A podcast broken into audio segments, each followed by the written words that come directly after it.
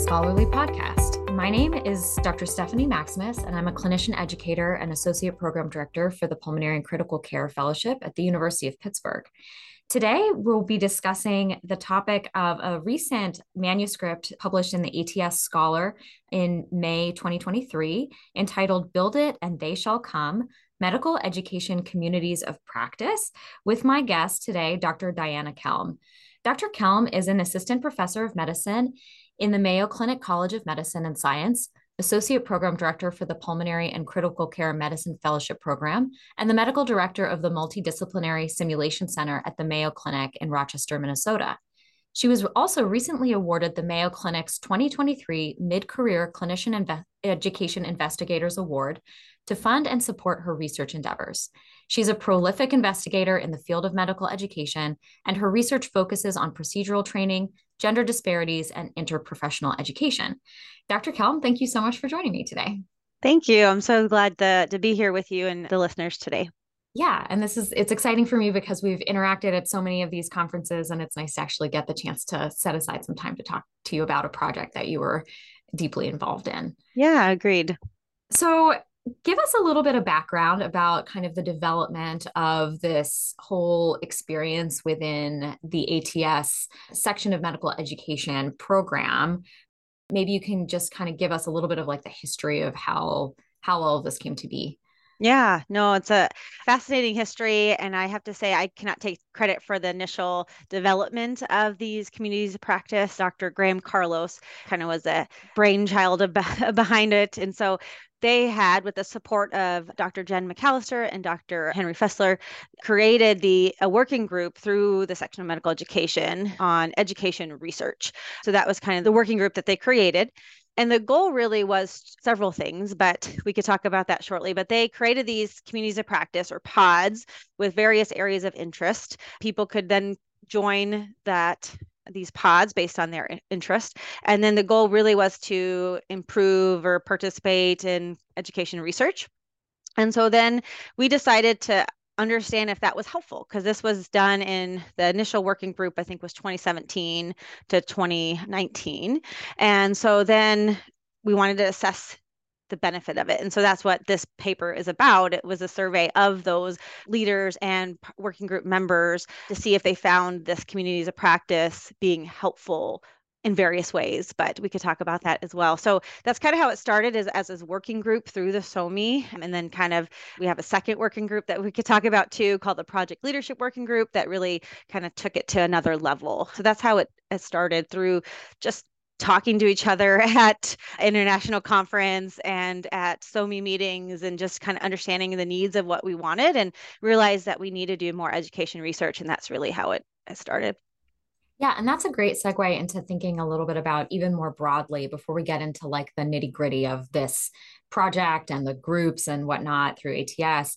You know, an important component of the academic clinician edu- educator career is considered to be this scholarship piece how do you or you know in your conversations with the other your co-investigators and other leaders in this group how would you characterize that kind of scholarship piece yeah, I think that's a great question. And I think it's evolved over the years. Often, many times, we think published manuscripts as the academic currency, which I think is still the gold standard to get published in a, a PubMed indexed journal. And I think that's still a great goal to to work towards. But thankfully, I think now in 2023, there are other venues for scholarship. I think including podcasts such as this or webinars, peer-reviewed blogs. So I think there's a lot more that we can do in scholarship that isn't just the typical PubMed indexed manuscript. So I think there's that helps broaden our scope and reach, I think, as well.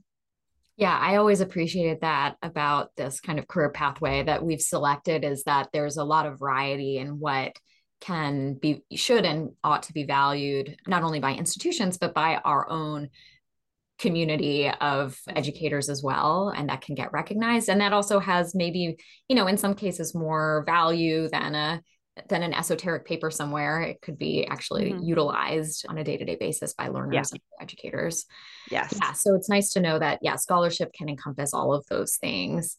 And, and, at the same time, even though we have access to all these possibilities, it can sometimes be one of the most fraught aspects for many mm-hmm. faculty to actually kind of really grab a hold of that scholarship piece, especially junior faculty who are starting out. And from reading your paper, building communities of practice is one approach that your group implemented and studied. So, can you tell us about this concept of communities of practice? Like, what does that mean? And are there examples of it that you can point us to? Yeah, no, I think that's a great question. I think communities of practice is an interesting concept. I think most of us know this. It's just kind of a, a, fancy term for it, but it's a, a group of people that may share a common concern or set of problems or even just an area of interest that they really kind of puts them together. So it's kind of some sort of shared interests that pulls them together to to work towards both individual and group goals. So we here at, at ATS SOMI, we created these communities of practice through these pods that we created that we'll get into more detail. But other people have done this in kind of the research networks to build camaraderie as well. So um, as the paper discusses, and there's references there that you can look at, there's the Association of Pediatric Program Directors. They did a longitudinal educational assessment research network that that really was kind of the community practice for kind of research development and camaraderie and things like that. So there are some things in the literature on communities of practice. And so this is just one way we did it differently in the sense that we used an international society in creating that society that communities of practice. Yeah, I love that you pointed that out that this was unique in that it came out of the larger ATS society meeting and I think it's a great point in focusing on you're looking for your you, you're looking for your people essentially mm-hmm. and you're looking for your people to to work with and to get mentorship from or to give mentorship to or to collaborate kind of across institutions. I think it's interesting especially for junior folks you you come through your training with your residency cohort and your fellowship cohort and then you pop out as a junior faculty member and sometimes you don't it's harder to find your find your crew. And so i think i think of this community of practice as a way of like finding your crew and your people and your cohort through perhaps like more you know through virtual means and through the ats society meetings and through like broadening the scope as opposed to only looking around who you have locally mm-hmm. which can vary from place to place or you go to a new place after your training and you don't already have those social networks formed yeah. and i appreciate too that you pointed out that research the research folks do this all the time i think that this is more common within their within their practice because of the topics that they have to collaborate on and that they come mm-hmm. together on. So as educators, it's good for us to use that as an example. So yes, so tell us more then about the the concept of the pods, like what is a pod and what was the goal? What is the goal of a pod? Yeah, no, great. So these pods were created with the first iteration of the working group by Dr. Carlos. So it was the Educational Research Working Group through the section of medical education. And each pod or group had a different area of interest. So that could be simulation, leadership, communication, transitions of care, et cetera. So each pod had kind of a, a specific focus area.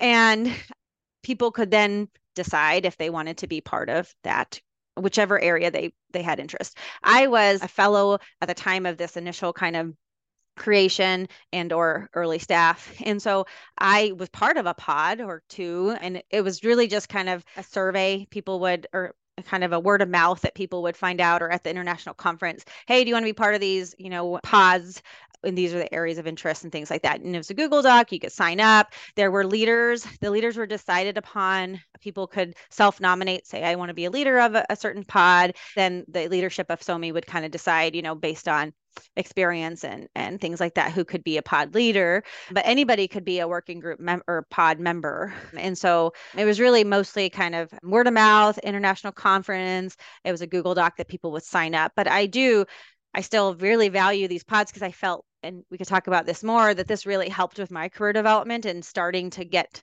my face out there and get to collaborate with amazing people around this the country versus just within my own institution. And so that was how the pods were kind of created just by discussions with the leadership at SOMI and creating this working group. And then people joined as they wanted to. And the purpose was a couple of things at, with the first iteration. It was to one increase ATS scholarly activity in medical education.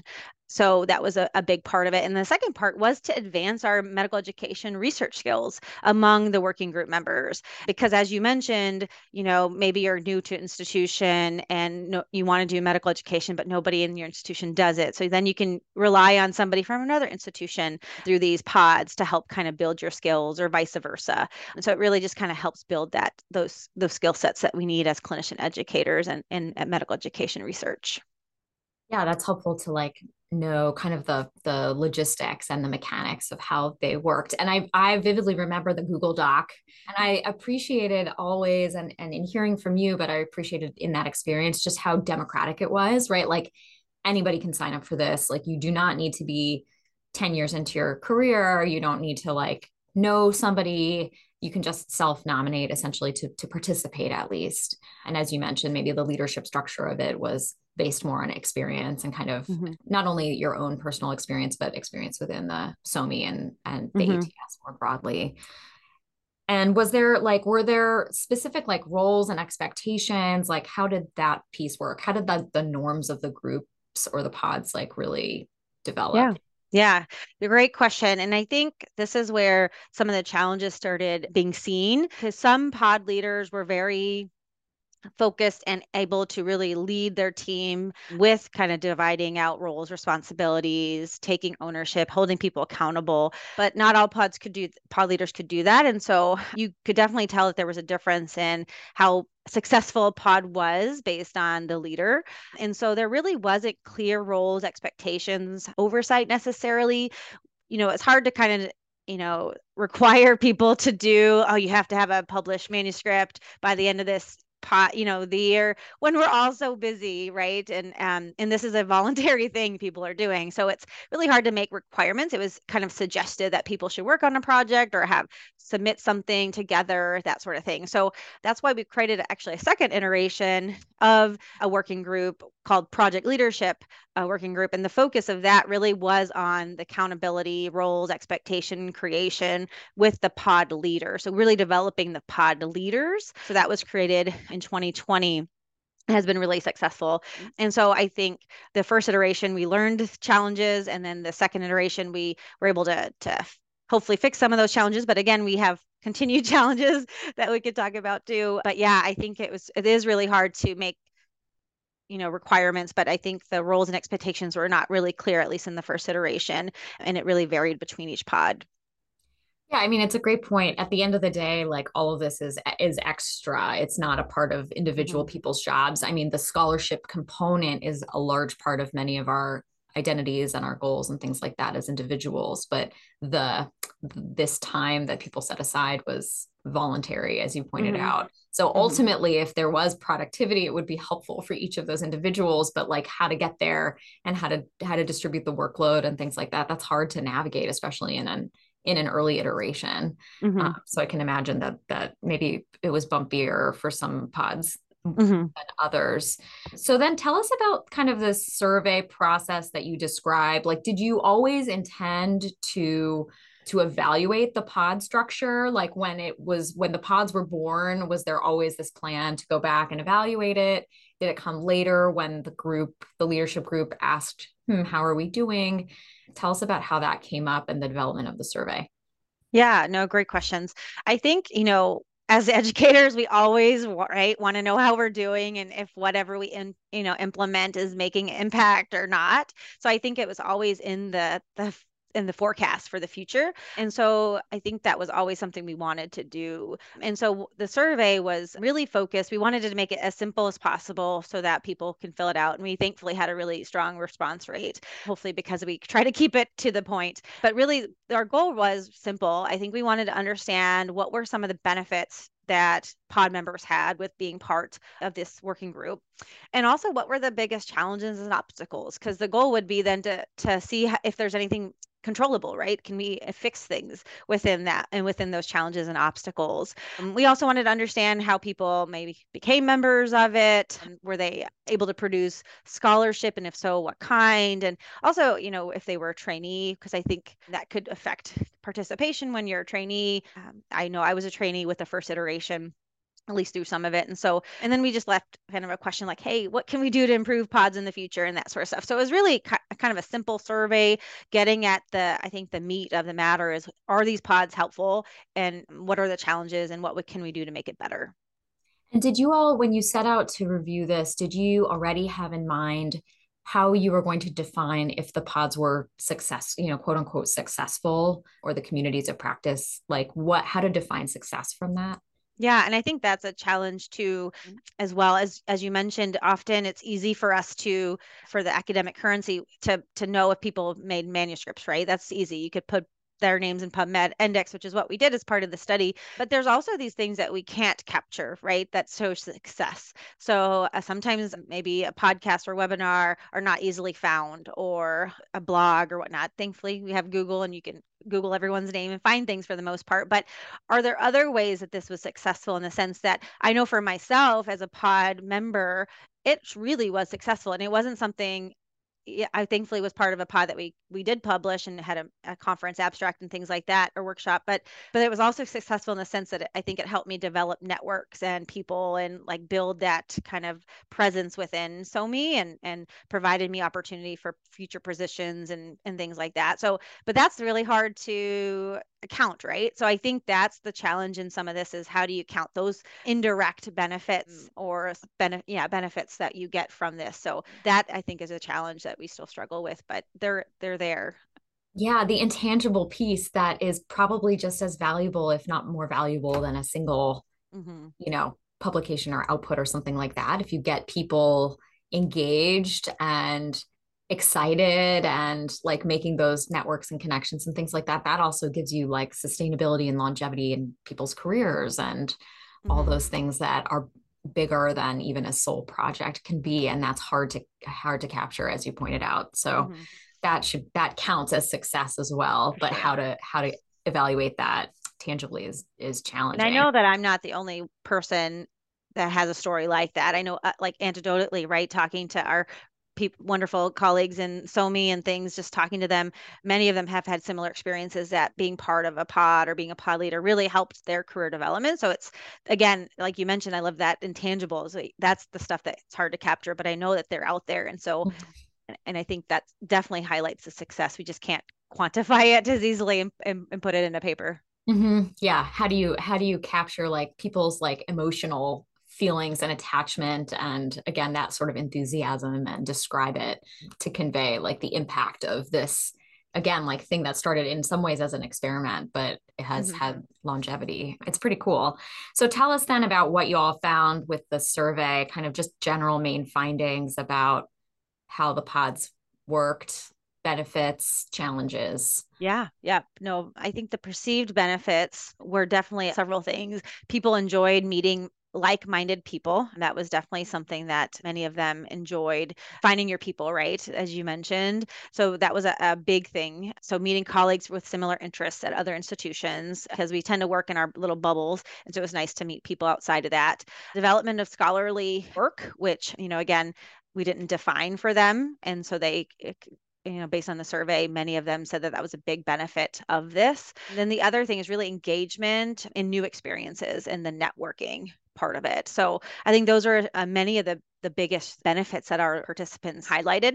As with anything, there are definitely challenges with these pods, and most of them related to how busy we all are. So, difficulty finding times to meet based on competing clinical demands was a big one. But also, a thing that I now we're learning in this virtual world is the time zones is really hard. And like, how do you coordinate multiple different time zones to find a time to meet with others that, you know, work the best? And so, rather than just a few people on meeting, ideally you'd have some sort of quorum, right? Uh, have a, a, good group to have some discussions and things like that. And so aligning times around time zones was very was very hard. Those would, would say I would think were the top two biggest challenges.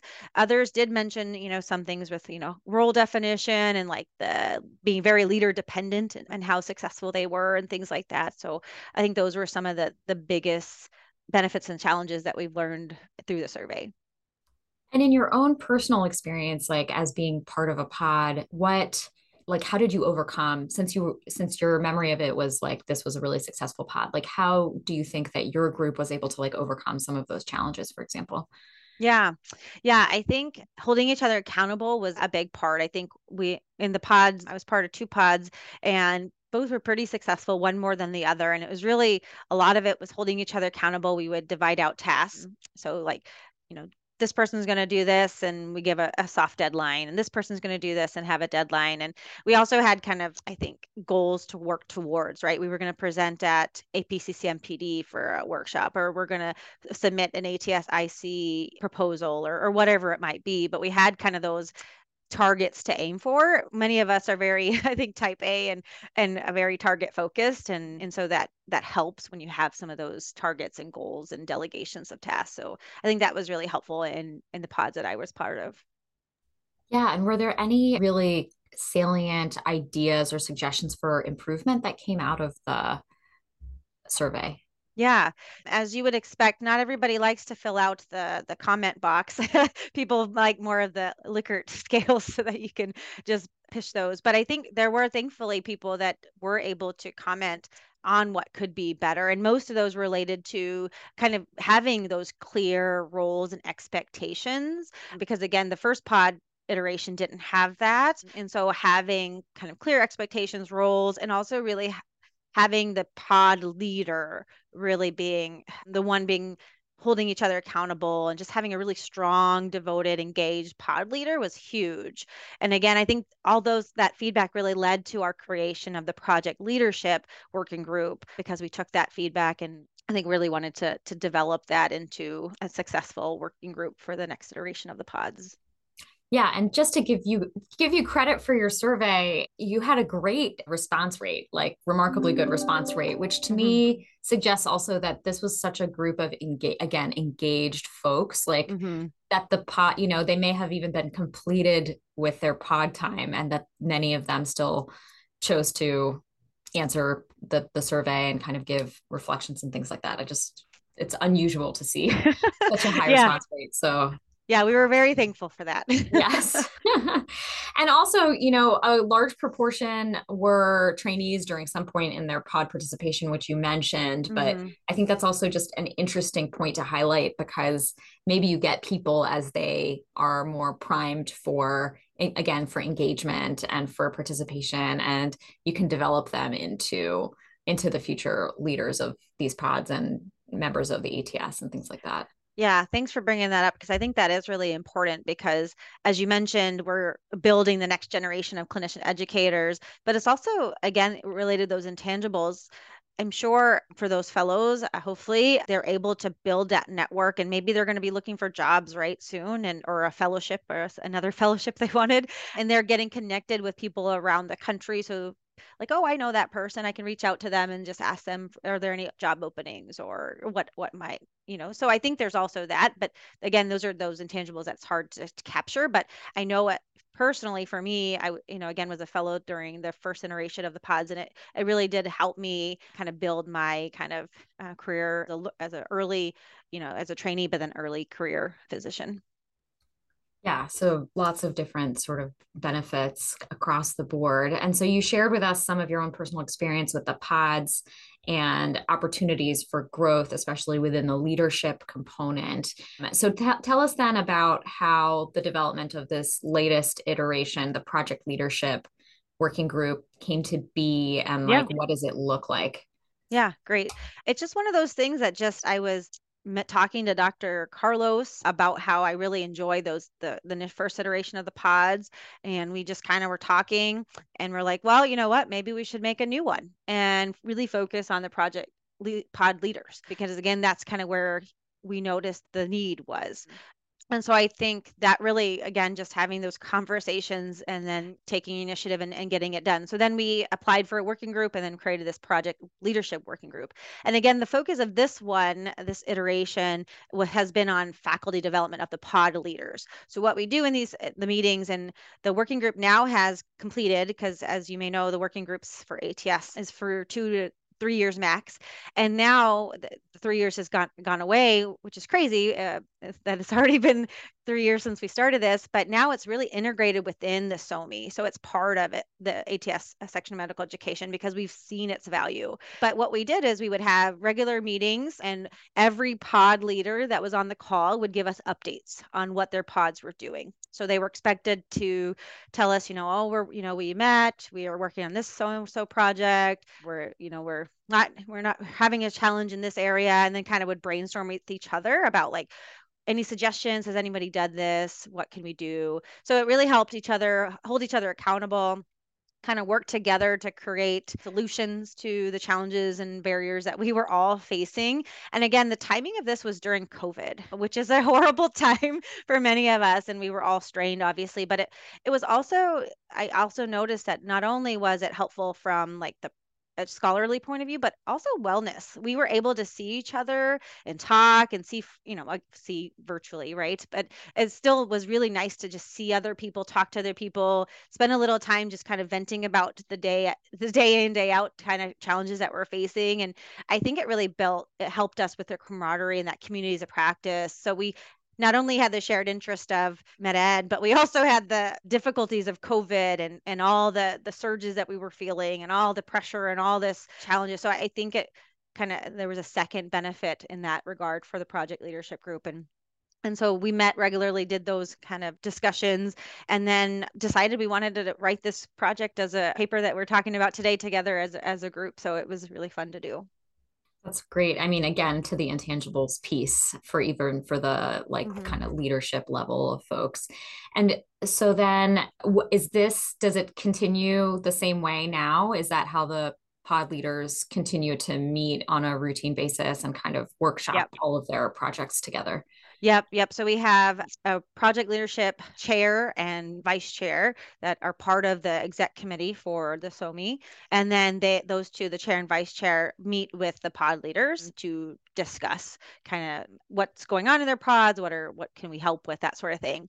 The other thing I just want to highlight with the project leadership pod working group and it's in the supplemental with this paper is we actually created much clearer roles and expectations. We created a meetings template that people can use for their meetings for the meeting minutes and stuff. And then we've kind of guidelines a lot of people talked about authorship and like how do you decide who gets to be author? And so we created extra documents. And then we also worked on a document on like what are some good resources for funding or med ed resource resources and things like that. That's kind of a living document that that always needs to be updated. But we did create those things as part of the project leadership pod a working group to really help again those smaller uh, the specific area interest pods yeah it's like you're bringing again together all of these folks from different institutions different like levels of, and of experience and exposure to different things and actually just like crowdsourcing mm-hmm. all of that incredible resources in one place like what a neat way to to do that and to then for them to then be able to provide all of that support for all of the members of the pods to come like for for future years. Mm-hmm. so then what are like kind of next steps from here? Like what other areas of development are there now that the project leadership group seems like it's running yeah. pretty smoothly? Yeah i think there's still areas of interest i think for future research. I think a few things would be what is the right pod size? I think that's something that we've been discussing again anecdotally it seems like the number might be six to eight or something like that because we learned that too big of a group people then just kind of get diluted and it's hard to really develop roles tasks and, and, and things like that. But if it's too small then everything goes on a couple people. So finding that right number i think is kind of a, an interesting idea to think about is what is the right number for these kind of communities of practice for success. And then also accountability is how do you how do you hold people accountable? Again as we mentioned these are all extra extra things that we're doing. Obviously, it's part of our career development. We love it. We need some of the scholarly work and things like that. But we also have full time jobs that keep us busy. And so, and, and life outside of that. And so, how do you balance that and the accountability? How do you keep people engaged? That sort of stuff. So, our paper didn't get to that at this point, but I think that's kind of an area of future research is how, how do you do that, especially in this kind of future virtual world, right? Of we all get kind of mm. zoomed out or you know that sort of stuff i think how do you how do you encourage and engage through this medium yeah how do you maintain again that sort of enthusiasm mm-hmm. for this collaborative research and the camaraderie and networking that we yeah.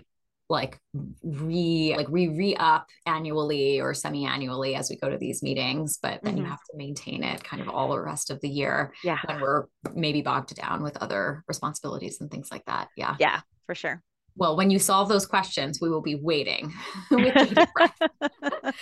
so in general, Dr. Kelm, you've been so successful in building your career as a clinician educator with quite a considerable research portfolio. Maybe for all of our listeners who may be in very different stages of, you know, training to points in their later career, can you share with us for you what has been some of the most instrumental building blocks or resources that you have found along your journey? Well, thank you. I, I appreciate those kind words. And I feel very fortunate and grateful for what I've, I've been able to do thus far and look forward to the future. I think things that really have helped me has been, and again, not to to keep saying the same thing, but these this network has really helped. This the ATS sectional medical education has been key. So I, I, would really encourage our listeners to make sure that you're plugged in in the sectional medical education if you're interested in a in a career as a clinician educator or like medical education or want to just start testing testing it out and see if it's something for you. But it's a really amazing community. There's a lot of opportunities. You can get involved in these these pods. So it's just on the website. You can click a link and get involved in, in your area of interest. So that really helped me. The other thing I would say is you know, I have an area of interest of procedural teaching and interprofessional and education things, but I remember reading a paper that was kind of like something I was interested in, and I literally just emailed the the senior author and the first author on it and just like hey i really liked your paper. Do you mind if we chat? I have an idea of a project.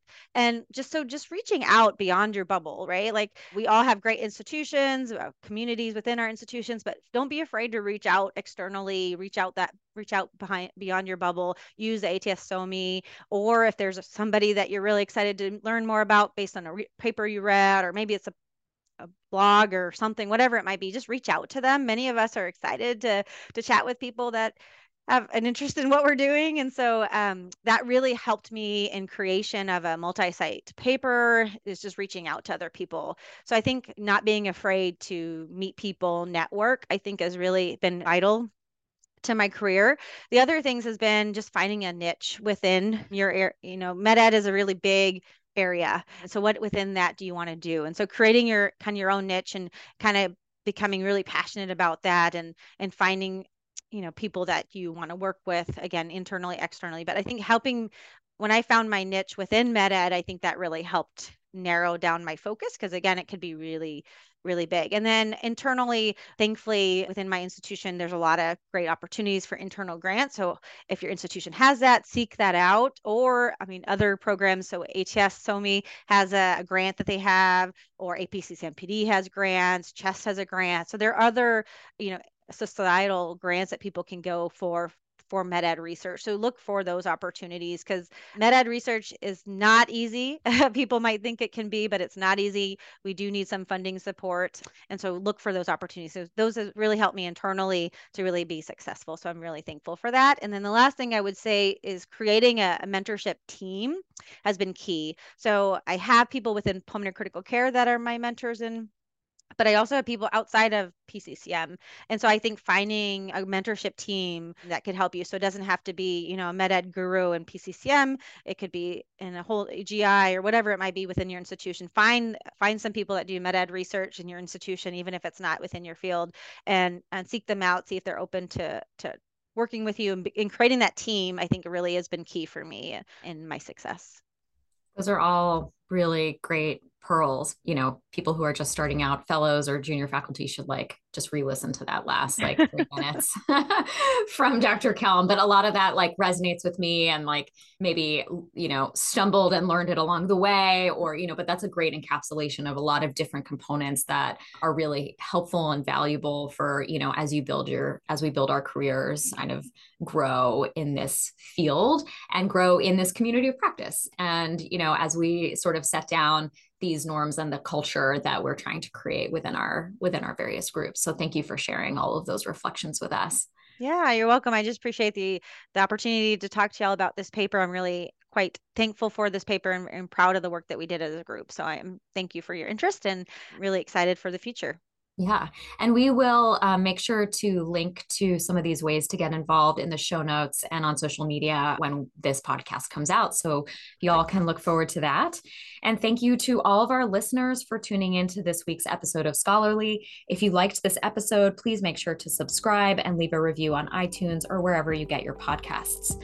To listen to more episodes and see show notes from today's discussion, you can visit our webpage at atsjournals.org backslash scholarly. Thanks again, Dr. Kelm, and thanks to our listeners. And appreciate you spending the time with us. Thank you.